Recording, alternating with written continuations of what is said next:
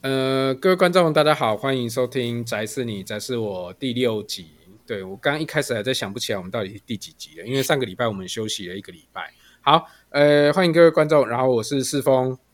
我是李子潮，我是瓜。你干嘛今天突然不装可爱了？今天有新 那个新的来宾，不熟的来宾你就不敢装可爱吗？好，我们我们我们今天来做了一个新的尝试。我们其实前面几次邀请的都是我们其实都还蛮熟的朋友，不管是乐手啊，或者说乐迷朋友们。然后今天我们呃三位来宾都是第一次上来，而且他们其实也不是纯音乐的。好，那我们就今天第一位是欧老师，来，欧老师，哎，对不起，我爆雷了，不要爆就爆出来了。高雷，好，那大家好，我是吃蘑菇的人，然后刚刚大家听到的称呼就把它忘了吧。那我是呃世峰的同事，对，好，那这样我也报身份了，对，然后我也不知道我怎么会在这边。那呃，我跟音乐，我我其实对爵士我是门外，呃，就是虽然会去听 live。但是就是真的只是听而已，我然后完全没有研究。那基本上我是就是呃从小吧，从小就真的是中二那个年纪，还比那个还要再小一点，是其实是老摇滚咖这样子。嗯，以上。那另外两位来宾，哎，大家好，我是王志平，我是高雄科技大学自然系，那就先这样简简单介绍一下。好。你这个简单介绍也太正式了，显得我好像人家还没介绍完。哦，老师，等一下，人家还没介绍完。来来来，啊，那我们再来第三位。大家好，我是洪文玲，也在高科大。好，那好，哎，两位老师好，哎，应该说三位老师好，我就是要爆雷。欧老师也是高科大，你够了，你够了。对对对，我我现在才知道高科高科大，我最近都有去去上那个微学城的课程的。对啊，嗯嗯嗯嗯嗯，在哪哪个？也是讲法律的，对，就是一学期一次，然后就是一次要讲四到六小时这样子。对哦，嗯，所以是跟其他老师一起讲哦，因为微学城应该是要至少也要满一个学期的那种。哦，没有没有没有没有没有啊！对对对对，我们我们今天那个虽然我们 周末随意，可是我们跨领域教学的那个大学教育。对对，不是大学，我们还没两分半，不到一分钟就已经岔题了。我我身为身为身为主持人，我还是要稍微拉回来一下主题。虽然我们主题很简单，好了，那各位各位听众，那个 呃，而且我今天一直笑场。对，那个各位那个大家可能会想说，哎，怎么今天的邀请的来宾会不一样？那跟呃，虽然我们这节目的主主线的地方，希望还是跟音乐这边一开始会有点关联，那大家一定会很好奇。那其实今天邀请三位老师，其实那开头其实还蛮有趣的啦。我们纯粹就是我前几天在 FB 上面发了一篇文，然后说，哎，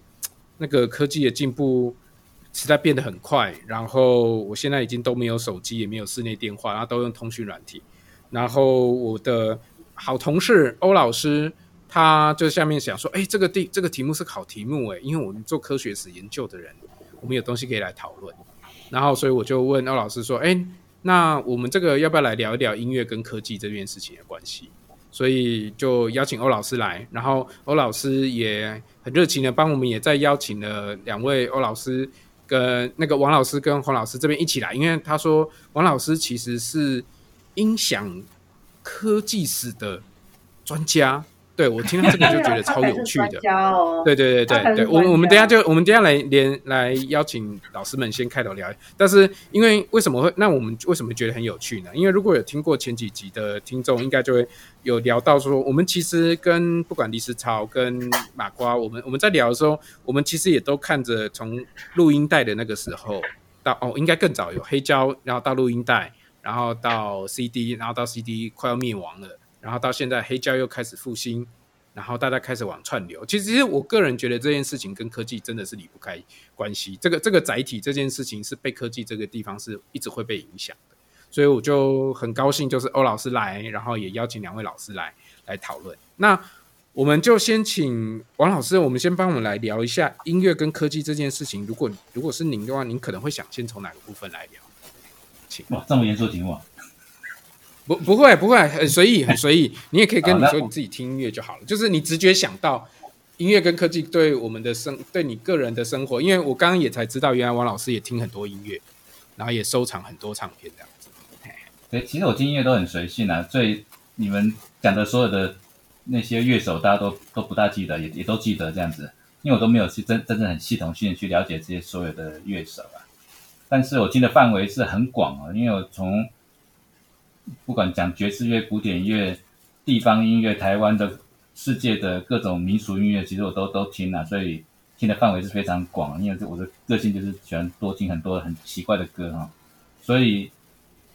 我现在也会听一些年轻人在听什么。所以我我其实我很我有点不太喜欢去听那些民歌，什么多少年那些，因为我觉得很古老。虽然那是我年 年轻时候听的，但是我现在都几乎不再听那些歌，因为我觉得已经离我很遥远。对，所以有的时候会乱听一些，其实蛮新的歌，我还蛮蛮喜欢听。不是说我喜欢听啊，就是说。当我有新的心心情的时候，我会我去听他们的。我觉得他比较有趣的是，他其实收藏很多刚刚讲的音乐的各种载体嘛，所以他从我从载体大概目前比比较没有收藏到，就是那个蜡筒那种爱迪生那种蜡筒的的录音蜡蜡筒而已，其他的都有，从留声机片啊，或者是盘带啊，录音带、黑胶。大的大的录音带，对，盘带啊，不是还有那个夹带。哦，那个东西叫盘带吗？我终于解答我多年的疑惑。对对对对，来，我们稍微暂停一下，因为因为他的录音，因为线上录音，同时很多人讲话会有点卡，是是是，所以就是我们就是要发言的时候举个手这样的。对对对，我们先王老师这边先先稍微讲完，然后等下再请欧老师继续提问这样。好，那个王老师跟黄老师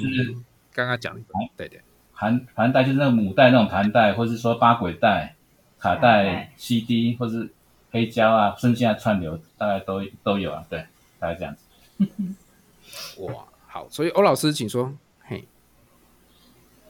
嘿，哦，其实我的疑问是，那个其实我不知道盘带是不是就是我记得的那种东西，就是某一种在呃，应该是我出生之前可能就已经没有的，然后但是是在。呃，就爷爷奶奶那一辈，然后在他们那边看到过一种长得很像以前的 VHS，但是没有那么大。然后我不知道那个到底是什么东西，但是我知道那个是某种音乐，就是它是一个产，它是一个专辑，对。然后就是长得像是，呃，就是我知道它里面装的东西跟录音带一卷录音带里面装的东西是一样的，都叫做。一张专辑，可是我一直不知道那个它是在什么机器上面播放，然后它里面究竟是一卷带子呢，还是什么东西？那那个是盘带吗？那我们请黎大，那个不是盘带，那个叫做夹式录音带。因为当时录音带跟那个录影带同样有两种大的规格，一种叫卡式的，我们大家都知道，就是小小薄薄的那个，啊，一个就叫夹式的。那夹式通常都是用在那个汽车音响会比较多，所以如果你小时候还有记忆的话，坐那个游览车的时候，游览车司机的旁边就会有一个篮子，放了很多夹式录音带，然后三不五时就要插一卷进去，好，在那个它的音响面就可以播放出来。实际上夹式的问题就是它的那个录音的能够播放的时间比较短，所以后来就被淘汰掉了。大致是这样。所以，哎，欧老师刚刚举手吗？那所以夹式就是盒子的那个夹嘛，它里面也是这样一捆带子嘛，它就是 tape 吗？它跟款式一样，也是这样一捆。对，但但它的怎么讲呢？它它的机械结构不太一样，就是就是它设计的当初设计的是，呃，为了可能是为了稳定性或怎样的话，所以它用了一个很大的一个保护的盒子。所以以至于它里面可以存放磁带的空间很小，所以它的录那那个时间就播放时间就就比较短。但比较呃优秀的是它可以循环播放，因为最早的卡式录音带它是没有办法巡回的啊，因为卡式录音带播到底就停了嘛。但夹式录音带是可以一直巡回，一直巡回，同一段同一首歌一直巡回。嗯。嗯那是因为夹式它里面的就是它卷那个 tape 的方法不一样吗？因为其实我不知道卡式曾经不能，呃，就是大概我只追赶上那个可以倒带或什么的快转或什么时候的时候，所以还有更早，就是播完就没有了。是，可是这应该跟机器有关吧？这应该跟播放机器有关。对，当然，因为机器完全是不同的机器，卡式跟夹式是不能混用的。嗯嗯，所以所以这个地方，所以这个地方才会是这一次的主题。我想说，应该还蛮有趣的这件事情，就是我我们自己自己也在看，我们从前面几次录音，你都一直在讨论说，哎，改成串流以后，像我知道现在有一家的串流，它专门专攻的是高音质的啦，就是 Spotify 以外有一家，因为他觉得跟 Spotify 那边竞争不过来，所以他们就干脆是。对，海斗嘛，然后我我是不知道他最后弄弄得怎样。他们，因为他好像是强调是 AAC 音质吧，是不是？我我有没有记错？对，对，这个这个马瓜，这个你你有没有一些那个研究关于这些？还是对你来讲，音乐本质才是最重要。音乐本质才是最重要。我帮你讲话，对对对对对。所以我我没有，但是我大概知道知道盘带，还有包括像黎大刚刚讲的夹式录音带，夹式录音带那个，我想我们小时候都还是有经历过。其实就有点像以前卡拉 OK 伴唱机，很多也都是还没有电视、没有字幕的时候，传统也都是用那种所谓的夹式录音带，在插在那种。一个音箱里面，然后就是拿来当卡拉 OK 的那种伴唱机来使用，这样。我我们之前的确有聊到，以前还会自大家自己做自己 mixtape 嘛，听 ICRT，然后自己录音这样子。对，不知道那个欧老师跟王老师你们，因为因为我们之前有聊到了，我们大家以前就是，我们后来发现大家都会做一样事情，拿听 IC 听广播，然后自己录一套自己的 mixtape，就就自己录那个啊，自己录合集啊。对对对。对，那王王老师这边，嘿，请。其实就夹带，它就是夹式带，它就是有它它的这个名字叫八轨。那我们的一般用卡式录音带是四轨，因为左右声道是两轨嘛。那那你夹式带它是八轨的话，就可以想象说，它把一个一个整张唱片变成四张四个四个面的意思。它等于有四四一个一个整整张专辑变成切成四块，就是。然后它碰它它的尾端的时候，它有个有个有个那个。导电的胶带，所以碰到那个当你磁的碰到那个导电胶带，它就往那个磁轨就往下降一降到下一下下一个下两轨，碰到右下往下下两轨，它一直循环的在播放。这是夹式带它的它的原理是在这里。那所以它那但是好处是说它的磁带的宽度呢是跟盘带宽度是一模一样宽的哈，所以它的啊所以它的厚厚度也这卡带的厚度也是一样的厚度哈，所以说它的音质我们讲讲它音质会好很多，呃因为这个。因为它速度是跟盘带的最慢的速度是一模一样快，是卡带的两倍的速度哈。那就说，音乐这个录录这个东西哈，就是说你的速度越快，你的密度越高，你的就是保证它是高品质。所以说，为什么为什么现在还是很多人回来去找这些瑕疵带的原因，就是说它其实它的音质是是比较好的。OK，嗯。我有点好奇，哎，欧老师是要发言，还是说举手忘了放下来？对，欧老师正在吃东西，我是想要讲话，可是我我是要岔题耶。我看现在已经开始十三分钟了，然后那个世峰曾经说过，通常开场十分钟就会开始岔题，所以我我我没有，我其实我要讲的还是跟音乐这些东西有关。我其实很好奇，这可以等一下那个专家再回答我，因为我其实一开始我就说，哎，那个好像什么在爷爷奶奶那一辈。他们家里看到已经没有办法播放的那种夹式带，那 我刚才一开始我是说，哦，我觉得就是小时候的认知，觉得那应该就是一张专辑。可是结果，呃，现在听了我才知道，那里面其实可能装的东西没有一张，不是一卷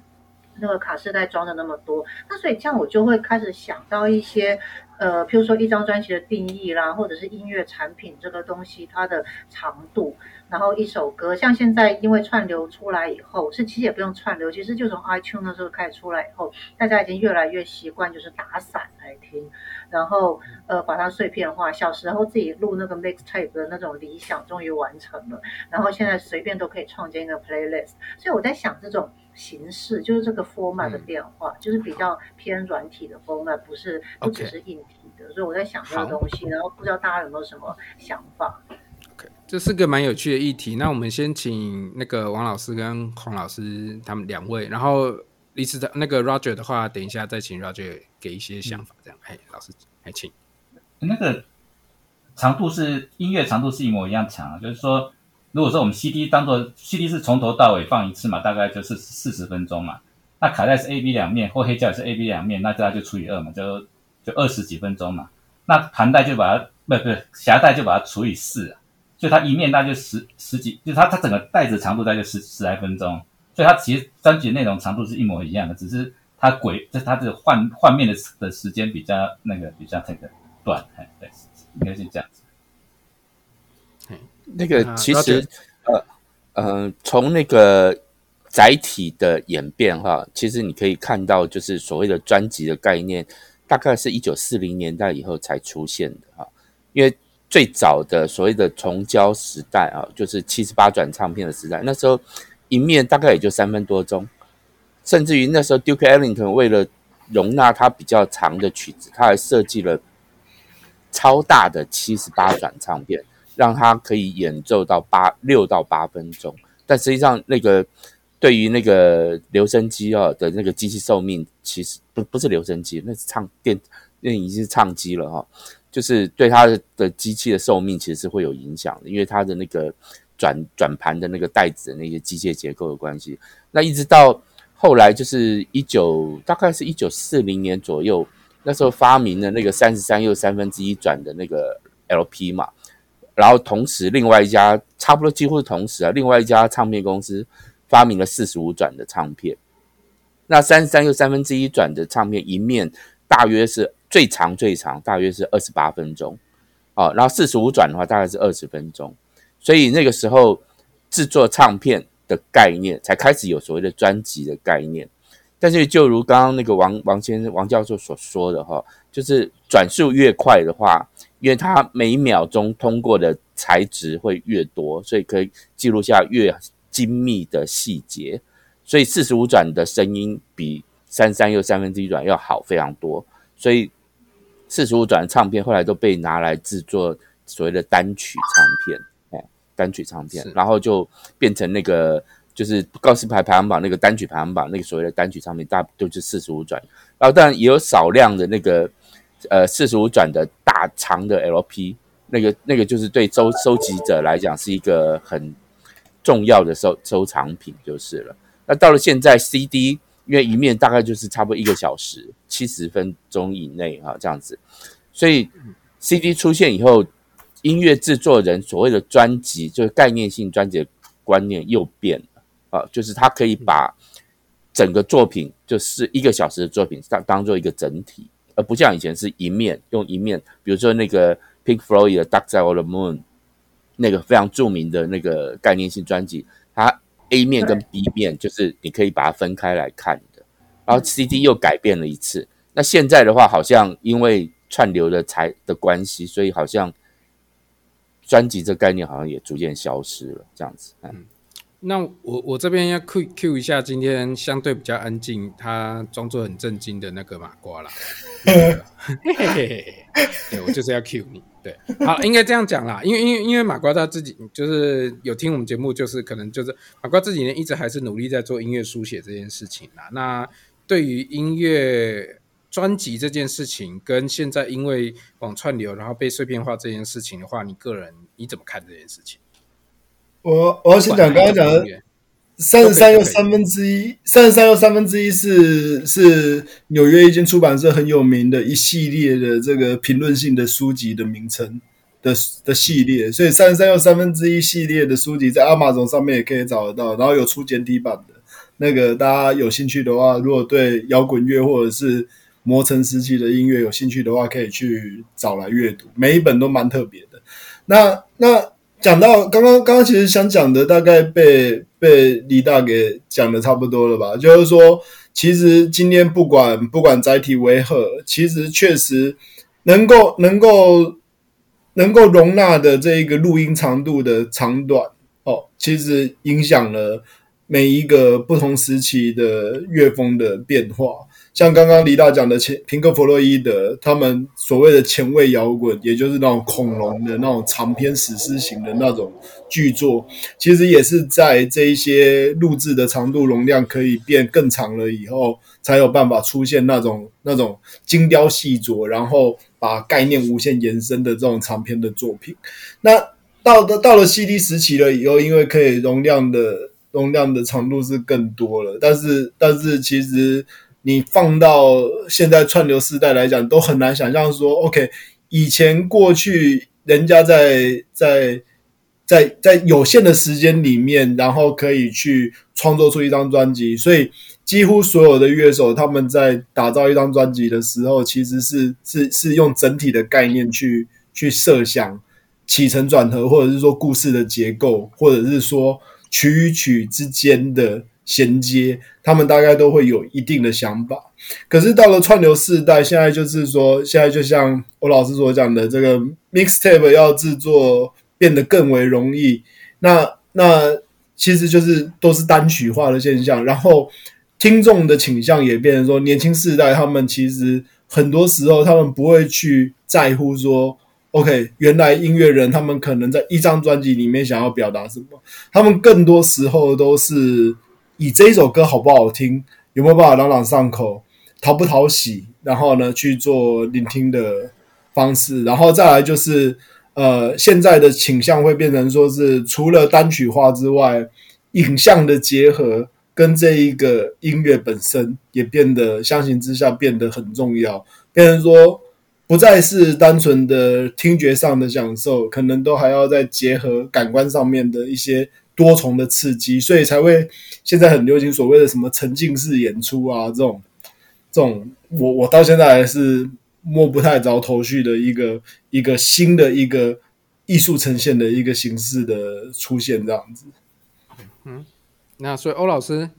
您哦，我我有好多想要唱，也不是啦。我来，我们一次一个就好，一次一个，来来，一次一个嘛。好，那我先讲那个单曲的问，就是说问单曲的部分。那呃，因为单曲的话，我对单曲的认知比较比较是后来就是 CD 时代，然后那时候其实还有就是 single 嘛。然后呃，可是这样子听下来，好像似乎说，其实单曲这种形式，就这种怎么讲？呃，产品形式，对，把它称为一种产品。这种产不是产品，或者是商品。这种商品形式的出现，其实一开始是因为技术的关系。对，因为其实我还真的从呃以前从来没有想过为什么会有 single。所以，所以那就我那时候买 CD，有时候它就是会主打一首，然后可能但是一片 CD 里面，它可能总共有三首歌，最多五首歌这样子。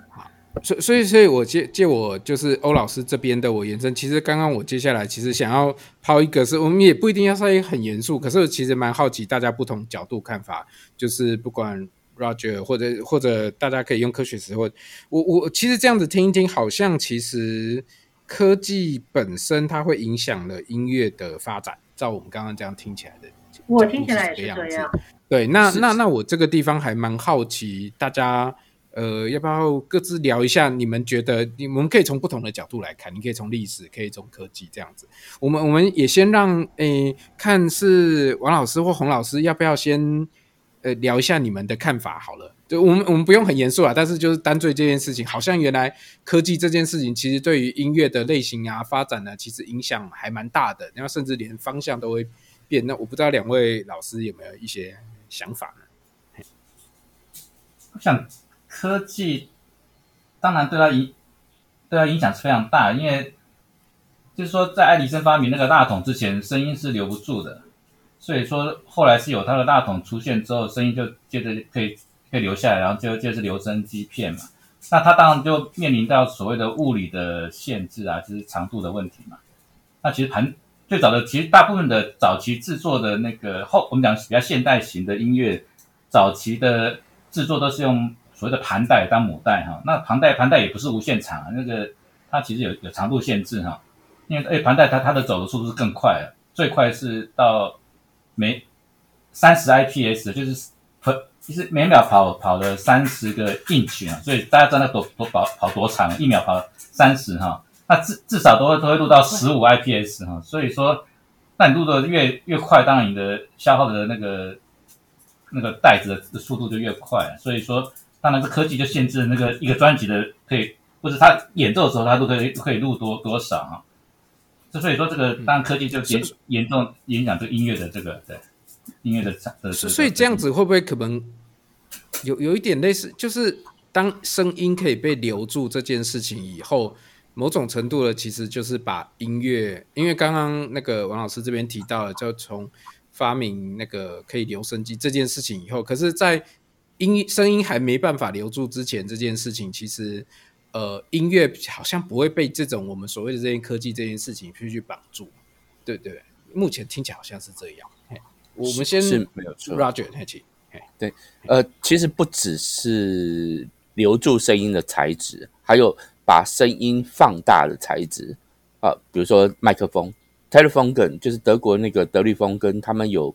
发，大概是一九一七年左右，他们发明了一个像一个肥皂块的那个麦克风，然后那个麦克风就影响了一个一个人。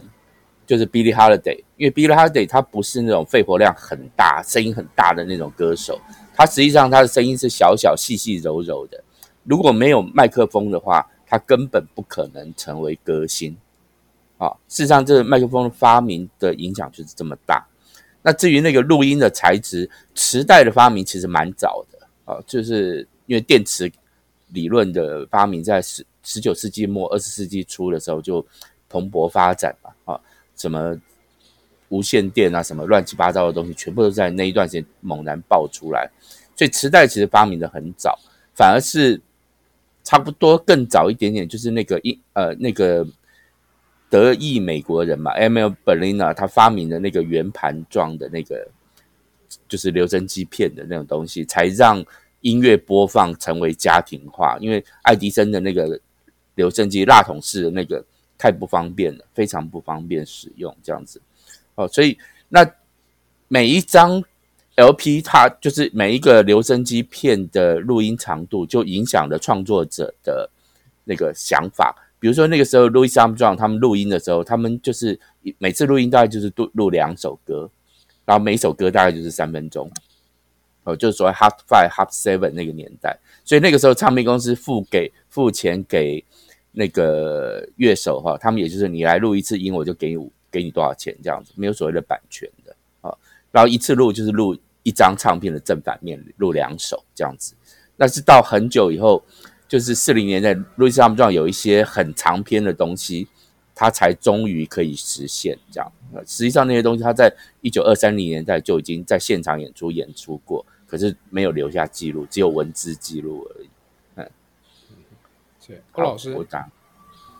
其实关于就是出现新的科技，然后呃带来一些新的呃说是玩法也好，这个是在如果要讲真的要讲科技史的话，现代科技史跟以前跟跟所谓古代对现代以前最大的不一样就是呃很出现很多没有想过的事情。譬如说，把声音留住，声音留住，这个我觉得这真的就完全是科技史的一个一个倒影吧。对，那呃，从来没有想过的事情，它出现了，然后它不只是改善，或者是让某些事情变得更方便，它是带来一种以前人们以前从来没有想过的玩法、生活方式。所以，那我其实联想到的是，呃，包括譬如说。呃，收听的习惯，听音乐的习惯，不只是创作的习惯，那不只是，也不呃，也包括像譬如说，呃，歌手或者是你说歌星也好，那呃，他们的。表演的方式，然后他们的表演方式是不是被大众所接受，然后被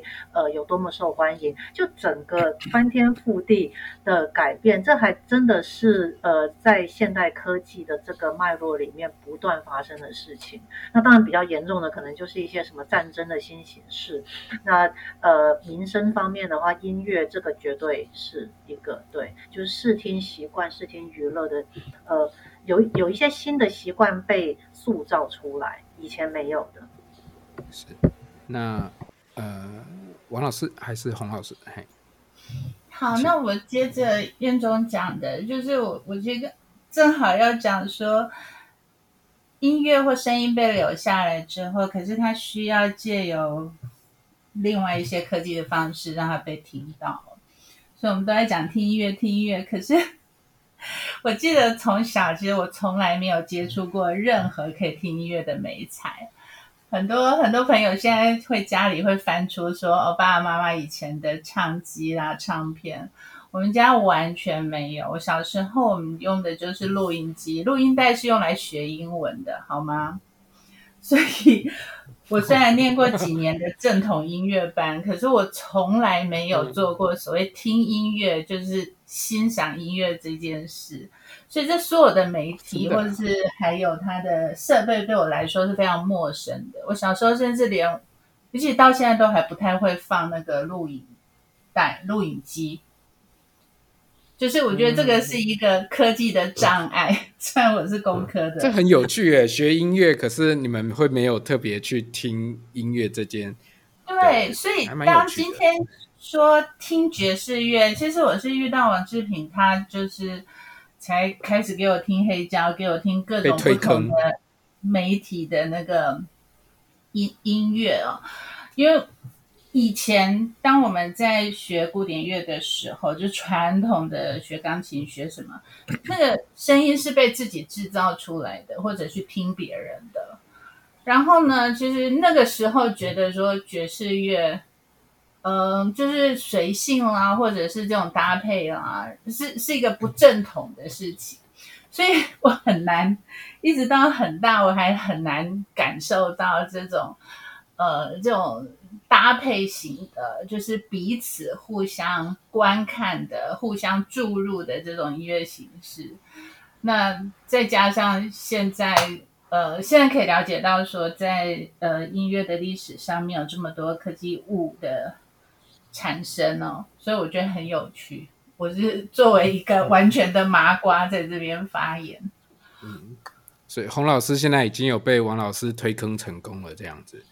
对。还是我就是我就是每天在看这个科技音乐的科技史啊。他现在其实在做的是，他现在做最多的是做那个真空管音响，所以其实是电子学实验加电子学实验加什么？加加音乐加音响加音乐吗？我觉得是真空管的科技史。那那就跟成大的苏文玉老师做的事情是不是有点类似？就是也是真空管那方面的的，哎，差不多，差不多的研究。对，差不多。苏文玉老师也是做好多好多东西，对对对对。苏老师很很跨，非常跨。对对对，不过真空，所以所以老师现在就王老师现在的研究的地方也是在做，就是以真空管这边来去做。也等于是个人兴趣加研究结合在一起这样子，应该是说真空管作为教呃教学的一个模一种工具啦。因为我觉得说，其实我、嗯、就是说我我们都读完大学之后才发觉说，因为大学生几乎都不会做音响、欸，会做音响几乎都是用五专毕业的或高职毕业的。我说我就说我在两年前我就觉得说，哎，为什么是这种现象？所以我就我就在那年的暑假说，就两年前一个暑假说好，我就决定下来，我要练，我要学真空管这个技术。因为我以前当然会装音响，但是我是看线路图才会装，但是我不我不晓我不会设计。但是两年前一个暑假，我就下定决心说，OK，我要来了解真空音响这个怎么设计。所以我就花了一个暑假时间开始去了解。那我发现真空管是一个非常直觉的东西。那借由它这个简单的一个电子电子电路的一个一个想象，它其实可以带带带领学生从。就怎么去设计一件事情？我想设计东西对工科学生其实很重要，所以我是觉得说，从这个音响又很好玩，又可以带进学生一个新的概一个新的体验，我觉得这这是很好的。所以其实，嗯，我会会会喜欢把这个真空管这个音响当做一个学生的一个学习的媒介。是是，那个，我们等下等下让欧老师，可是我我先先好奇问一下，那所以那个 Roger，你觉得？你怎么看刚刚听到这件事？就是自己做真空管，然后自己，因因为两位老师他们其实也在做工程教育这一块，然后因为 Roger 是这里面也是工学院背景出身的，电机出身的，你你怎么看这样子的？呃，我觉得自己动手是非常非常好玩的一件事情，因为我我在念大学的时候，那时候刚好就是差不多是 Apple Two 啊全盛时期的末端了啊，就是大一的时候，大家还会。用有一些同学家里比较有钱的，他会去买一台 Apple Two。那 Apple Two 的，有一个优点就是它的界面卡其实你是可以自己设计的，所以就就会有一些同学他学了一些电子电路啊那些什么，他开始玩那个 Apple Two 的界面卡，比如说插一个卡可以增加某些功能等等的。那音响的话，其实大学时代，呃，我们真的。蛮奇特的。这件这件事情是蛮奇特，就是喜欢音乐的同学很多，但是自己动手做音响这件事情，好像比较少人去做这样的事情。哦，不过我觉得对学生来讲，玩一套真空管音响非常好，因为真空管的电路其实有很多部分是相当直觉的。哦，就是你你。对电子电路有一些认识的话，你看的话不是那么困难的东西。然后，但是你实际做过之后，就会得到很多的一没，就是更深入的理解了。我我的看法就是这样。是，所以马马瓜这边，因为因为欧老师可能会有他会要离题到某一个地方，所以我赶快先让 其他要讲的来马瓜请，对不对？被我猜到，对不对？你要离题嘛？对不对被我猜到了。来来来，马瓜先，哪个马瓜先？我我我比较好奇的是说，就是说，呃，当然载载体载体是一个，就就是就是今天聆听的载体，但但对我而言，就是像我我是属于，我我我我就是属于那种我没有很在乎到底要用什么样的载体来播放音乐的人。虽然我自己是实体 CD 的拥护者，因为对我来说是最方便的，但是。我好奇的是说，像在在训练学生去设计真空管的这些过程当中，那那会选择什么样的音乐来来让他们使用，还是说他们就可以自己带自己决定自己喜欢的音乐，自己来判断说到底他们呈现出来的声音是不是符合他们要的要求？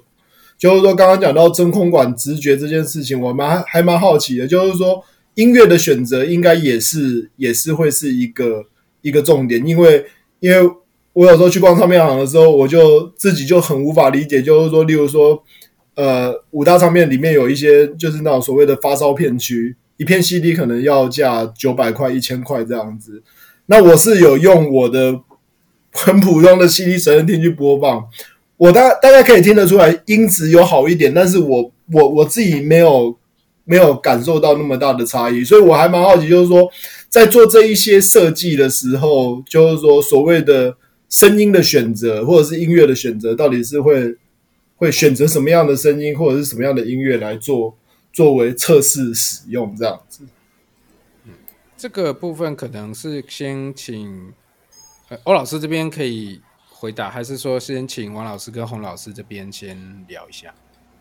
我觉得他们先讲，因为好不容易谢谢毛哥终于插回音乐的部分，我以为我刚刚很惊恐的想说已经开始聊教育了。哦，那我其实要讲的会比较跟刚才洪老师呃讲到说。呃，学音乐，但是却没有去特别听这件事情。我其实有点想要比较想要回应那个比较。那这个我们可以点下来聊这个部分。嗯、那我们先就那个马瓜的刚刚那个部分，那请教一下那个王老师跟洪老师，你们怎么看这件事？其实，呃，应该是说对，就是那个差异性其实是很容易比较出来。最后，我可以用一个。我们所谓的 OP 就是像是 IC 零件的这种东西，跟真空管、真空管的的方式来做，其实学生应该是可以听到的差异。其实我也要讲是另外一个东西，我把它岔题一下。其实我很早前就发现哈，这个音响迷其实通常不是音学音乐的人，那学音乐人听的音响通常都很差，所以我那时候就在想说，为这为什么这样子？后来我大概就就了解了，就是每个人脑子是不一样的。当学音乐的人，他听到音乐的时候，他是听到谱啊，就他他他是听到说那个那个演奏家他是怎么在表现那个音符，那整个谱是怎么表现的，他整个他的脑中的 focus focus 在这个位置。那我们音像我是听音响的，我完全不会看谱啊，所以我我我我我我不晓得那个谱在表想要表现什么，我我只知道说哦，这个小提琴拉的非常的这个悠扬啊，或者它的那个什么松香味很浓啊，或者说。那有人说，为什么？对，为什么？香味很浓。就插选那个松，那个松香味很浓。好难形容，我好难想象哦，松香味很浓。对，或者说，钢琴按下去，哇，按下去，他说哦，是斯坦威的，那个是雅马哈的。就音响，你就在听这个东西，或者说听那个录音室，哦，那个。你记注意听到那个哪哪张唱片的哪几分钟的时候，那个地铁通过那个录音录音间，然后你听到轰轰轰轰轰，那如果音响不好就听不到。就说音响迷听的跟音乐家听的是完全是两码的事，所以，这我其实在知道就一直就是很好奇，或者就大概我大概知道，就是人听到声音之后，他进到脑脑中的解码是解码器是完全不同的。所以音乐家听的是音乐的那个鼓，对，那我一般听的是听那个声音，这这两是完全不不一样的事情。我我我觉得这观点还蛮有趣的，那我还蛮好奇，想请教一下洪老师，因为因为洪老师有时候你本来是也也有是学古典乐的嘛，那那像刚刚王老师说的这个部分，当时候你你那个王老师在推坑你来听的时候，你你的想法是什么？就是刚刚说的那样子的事情。我我小从小没有被训练或者被鼓励说去欣赏音乐这件事情。因为当时我们初中念音乐班的时候，音乐是什么？要拿来听写的，然后看到谱是要拿来试唱的，然后你就要去练合奏合唱，对，嗯、然后一直担心自己弹的好不好，唱的准不准。所以，当当然，我觉得现在现在时代会开放很多，现在会音乐的孩子其实是非常奔放的。在在过去，曾经台湾有过某一个时代，并没有这样子，所以我会觉得为为。受到很大的牵制哦，那所以像刚刚呃志平在讲的，听到音乐，确实当他在放一个音乐的时候，我们听到的是完全不同的东西。对，是我我的的确是这个是蛮有趣的，就是我在听爵士乐的时候，就是跟就跟我太太一起听的时候，他们他。之前他本来也不叫不听爵士乐这地方，所以呃，或者说今天跟其他认识，他们会觉得听爵士乐的时候，他们习听习惯流行音乐的人，跟这这又是另外一一个角度看了。听习惯流行音乐的人跟跑来听爵士乐的人，他们会抓不到爵士乐到底，常常会说好爵士乐好听在哪里，他 catch catch 不到，因为流行音乐相对来讲它的节奏啊或者怎样，它是一个好抓到的这个点。那那我的确也发现很多人会觉得我我爵士乐好像有点难进入，其实是卡在这个地方。对，那那我来想要看，我们来找这个自称这是在场唯一的麻瓜的那位欧老师，来你怎么看？欧老师，你应该也有在听音乐吧？哎，有吗？欧欧老师离线，欧老师离线吗？啊，没有，他他他他他走开一下，嗯，呃，他走开一下是不是？好吧，那我回一下，那我们先来。我我觉得确实哦，就是刚作为一个呃，就是曾经的爵士乐麻瓜，我现在稍微有听多一点。就是刚听到爵士乐的时候，我会觉得很焦躁，因为我不知道说，我不了解这个音乐，我不晓得他们怎么互相的对应，什么时候什么东西要出来，然后然后他们到底在弹什么，那个乐句是什么？其实就是因为对这个音乐的那种结构。完全一无所知，但是就是一般的所谓的传统式的古典乐，大家比较可以知道那个结构是什么。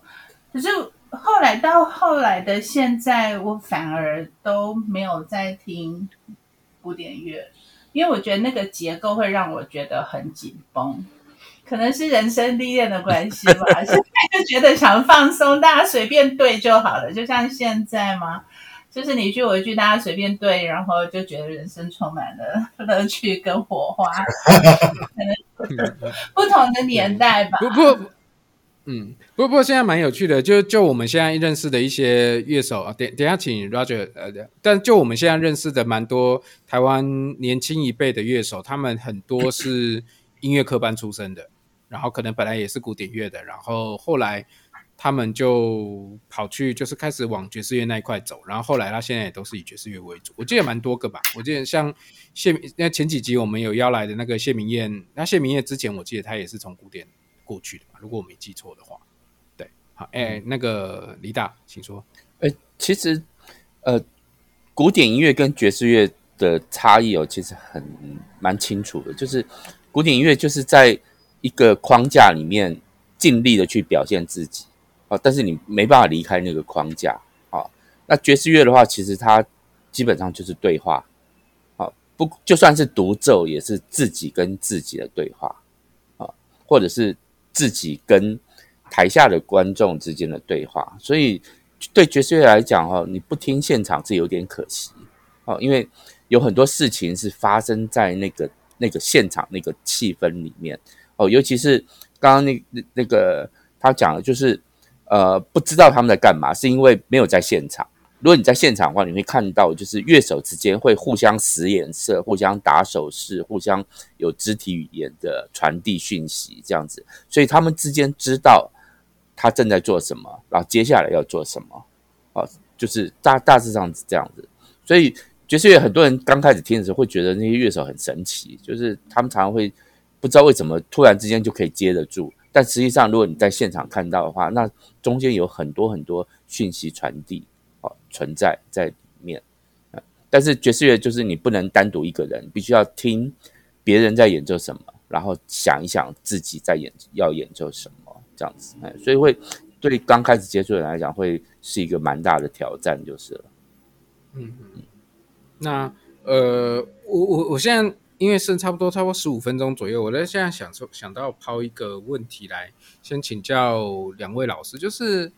呃。其实大家现在都有一些讲课啊，然后像李子潮固定也有一些音爵士乐演讲，然后他当然是对外的，然后马怪有面对大学生，然后呃我或者说像王老师、洪老师，我们其实都面对的学生。那你们怎么看现在的学生、大学生或者说学生们那年轻一代对于听音乐这件事情的看法？就是他们他们还有在听吗？还是像因为因为我觉得我们在座各位的应该都是比较是听听比较久的。然后，那个呃，欧老师说，为什么又是大学教育主题？我们这个本来就是离题的节目嘛，对啊，不是他一直离过来，对啊，没有啊，我也想问哎，刚才大家讲到，好好给你问，给你问，给你问，我要问，我要问，对那个爵士乐，其实我不知道我刚刚有没有错过什么，刚刚稍微小小的走开了一下，呃，在爵士跟古典中间还有一个现场有听呃所谓就是叫做现代音乐的。不管是乐迷也好，还是有听，有有哪一位有听吗？你的现代的音乐的是什么？你这边要就是叫做什么？就是那个 John Cage 那种，像 John Cage 啊，Philip Glass 啊 Rhythm 这些作品啊，啊呃，Steve Reich 就是这样，对，Steve Reich，对对对，嗯，有啊，当然有。那继续问啊，我们在等你问完，就是很。我问啊，哦，那洪老师有听吗？我我是我是人家放什么就听什么，不会有选择的。没有选择还是不会有？我好像也没有要讲什么比较有建设性的，没有。所以你要问什么？我我。所以你想要聊现代音乐还是？没有没有，先让洪老师讲完。对对，我因为刚刚刚刚有提到说现在学生在听什么嘛，我我想从另外一个角度来看，就是现在不是每个系很多系都有什么呃什么叉叉之夜嘛，圈圈之夜，然后我发现说大家都会组团，因为我们家住在一个高中附近哦，高中生也会组团，他们也会唱各式各样的歌，那我就感觉到说就是发声。就是为自己发声，不管是用说话的，或者是用唱歌，或者自己做音乐这件事情，我我觉得是蛮高兴，说在现在它是一个很普遍的事情。那我我觉得这才能真正带领说，呃，声音这件事情的发展和它的多样性。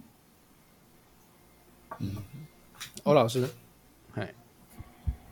那这里真的就可以聊回科技史跟那个音乐载体这件事情了，因为其实我会呃隐隐约约的觉得这跟网络就是现在就是从从上个世纪末呃所谓的 Web 二点零。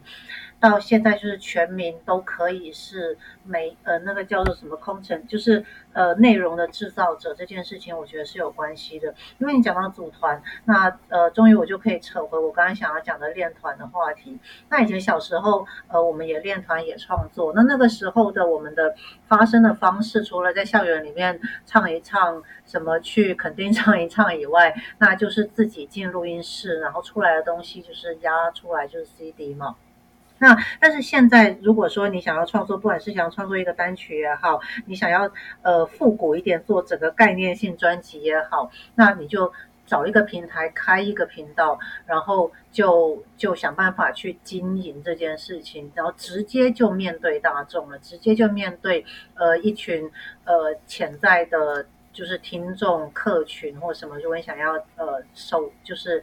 卖你的音乐作品，那我觉得这个。真的跟就没有办法脱离网络的发展这件事情哎，或者是没有办法脱离，就是网络就是非常广义的来，不管用什么上网也好，用行动装置也好，那传统的电脑也好，然后呃是用 App 去连也好，还是用呃就是那个网际网络来连，对，我觉得这两个会有关系，然后这个就又回到那音乐形式。呃，就是不只是音乐形式的改变，还有就是谁是内容的制作者，然后以及谁是内容的接收者。对，嗯，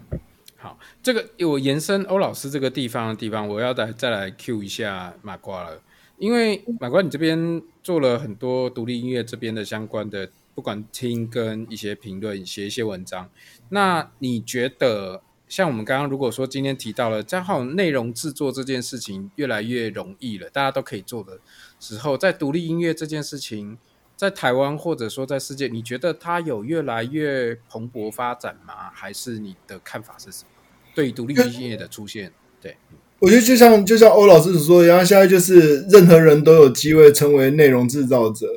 就是说现在现在你内容的创造是非常容易的。但是我发现，就是说，当创造创作这件事情越容易，我们用时间成本来看，你你你你花越多时间在创作，但是其实其实现在的创作者大部分都没有另外的用花时间去聆听或者是吸收一些我在我们这些爱乐者而言，可能觉得是基本知识的东西。也因此，也因此产生一个蛮两极化的现象。一个就是说，他创作出来的东西可能是真的很新颖、很吸引人的，但是你会发现，往往有时候并不是音乐本身，有可能它是结合多媒体，或者是结合一些其他的要素在里面。另外一种就是说，其实他创作的东西，可能在我们的聆听历程里面，其实过去早就都已经有形形色色、各式各样。一模一样的东西早就都已经存在了，但是这一些年轻的创作者，他们并没有意识到这件事情。为什么？因为对他们来说，他们创作的就是展现我自我，这就是一个全新的东西。但是他们没有意识到说，诶，以前有人在做一样的事情，所以，所以其实现在台面上的一些一些。所谓的独立音乐或非主流音乐，其实很多时候对我而言是一个重蹈覆辙。就是说，其实其实他们并他们并没有接触过以前的历史，所以所以所以做到。当然不是说他们不好哦，因为这样我会被屌哦干哦，对不起，就是就是 终于在最后的十分钟，马哥忍不住了，因为因为因为因为你不能你不能说他们不好。但是，但是事实上，我我我我们我们只能鼓励他们说你们很棒。可是其实不是。我我我觉得这边反过来就就另外一个角度我们来看了，就是呃音乐的制作者他可能因为他没有听过某一些他做出来的东西，他觉得很有趣。那我们反过来想的是。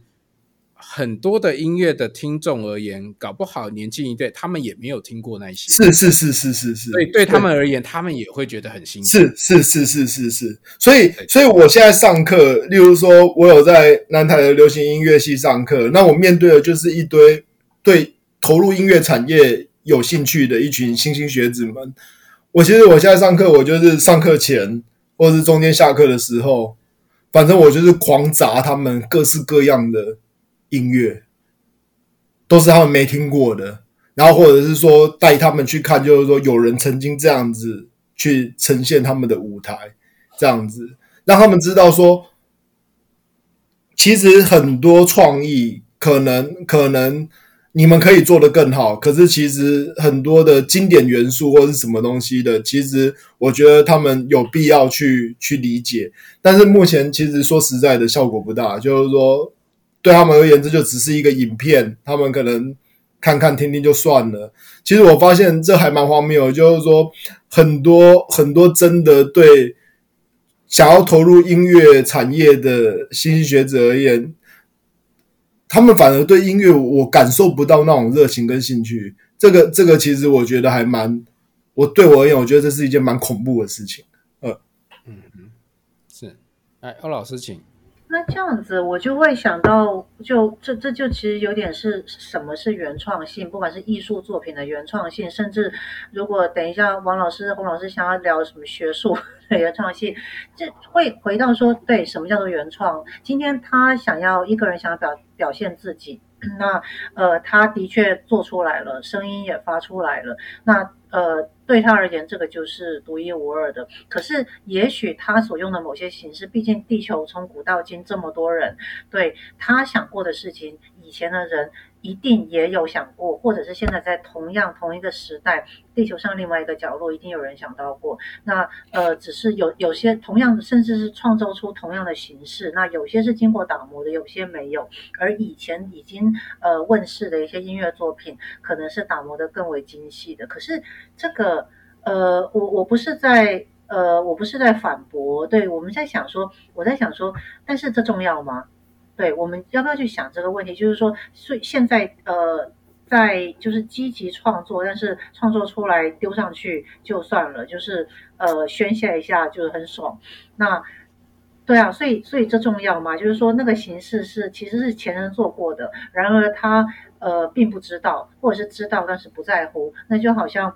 大学报告写一写，那不用去管那个 那个学术领域的文献到底已经早就有人做过了，而且做的比他精细很多，那不重要嘛，因为他只想要发出他自己的声音。所以从这一点上来看，那他也这也是一种原创了。对，所以呃，不知道大家的看法怎么样，不管是谈音乐的，或者是任何你说文学也好。对，来，郭爸，我们。哦，刚刚刚刚讲到原创性，原创性在著作权法里面，法律人是有给他一个定义的。但是问题是，我觉得那定义很烂，定定义的很烂。哦，这个我查过，我查过，超烂。那定义根本就是就是 bullshit。我意思是说，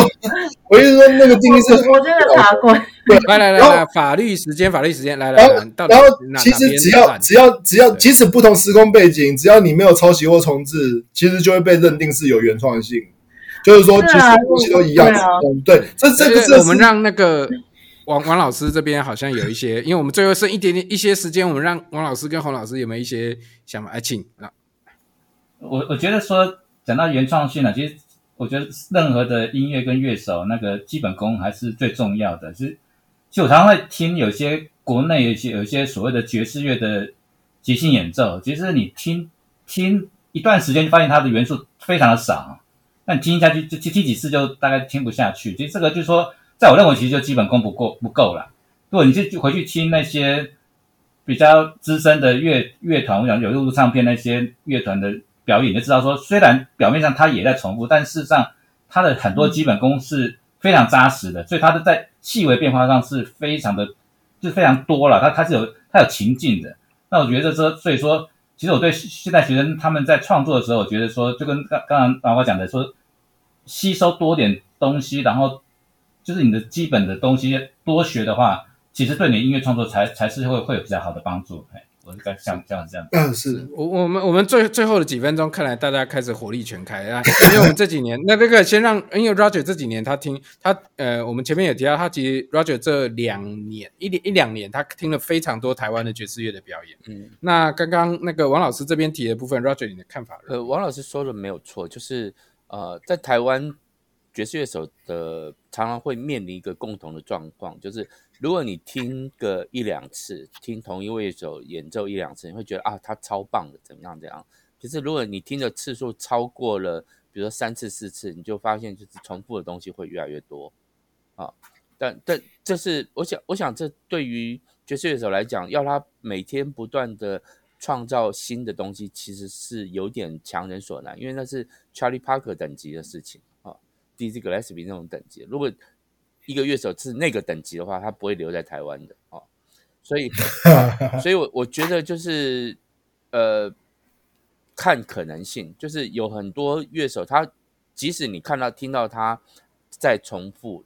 他已经表现过的东西，但是他如果是不断的去精细化，就是让那个他喜欢的这个方向越来越好，我觉得这也 OK 啦，这不是那么强求这样子，哎。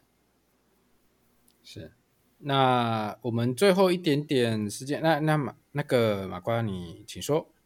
哎，我按到了。哎，你举手啊？好哦。你又忘记 on 掉了。没有，那如果就是，哎，你说，你说，我我我我我还是觉得，我还是觉得基础教育很重要。就是说，就是说，今天不管是原创性怎么样，就是说，当然新的世代他们所创作出来的声音，可能可以满足新的世代的需求。但是一个共同特色，就是因为这一批新的世代，他们可能并没有。回头去去把所有的东西都听过，也不也不强求这件事情，因为我觉得现在现在其实我自己，我想每个老师可能都面临类似的问题，就是说现在其实其实因为娱乐分众化，然后就是说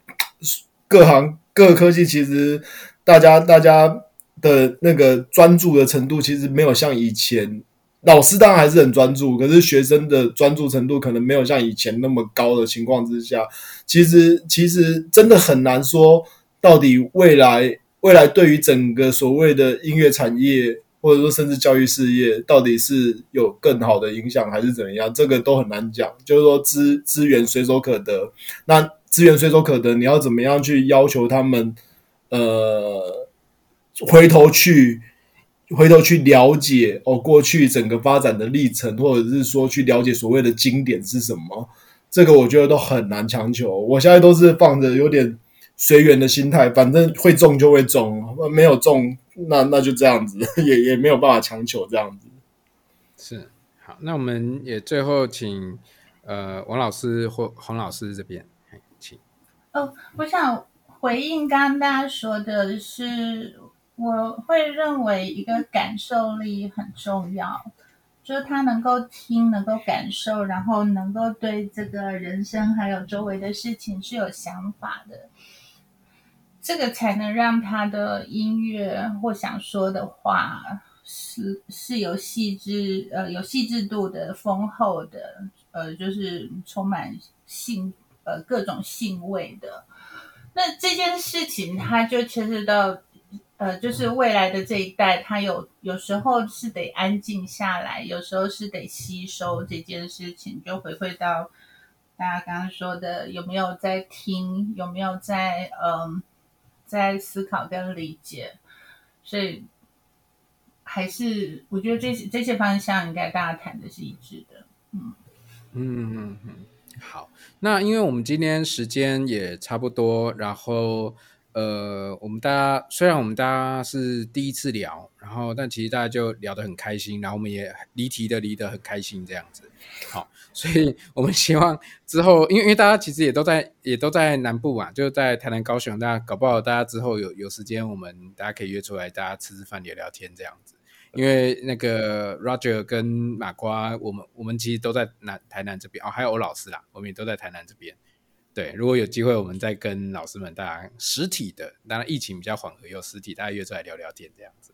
好，好，那那我们今天节目就差不多到这边，很谢谢各位收听。然后我是世峰，我是李草，再来，我是瓜。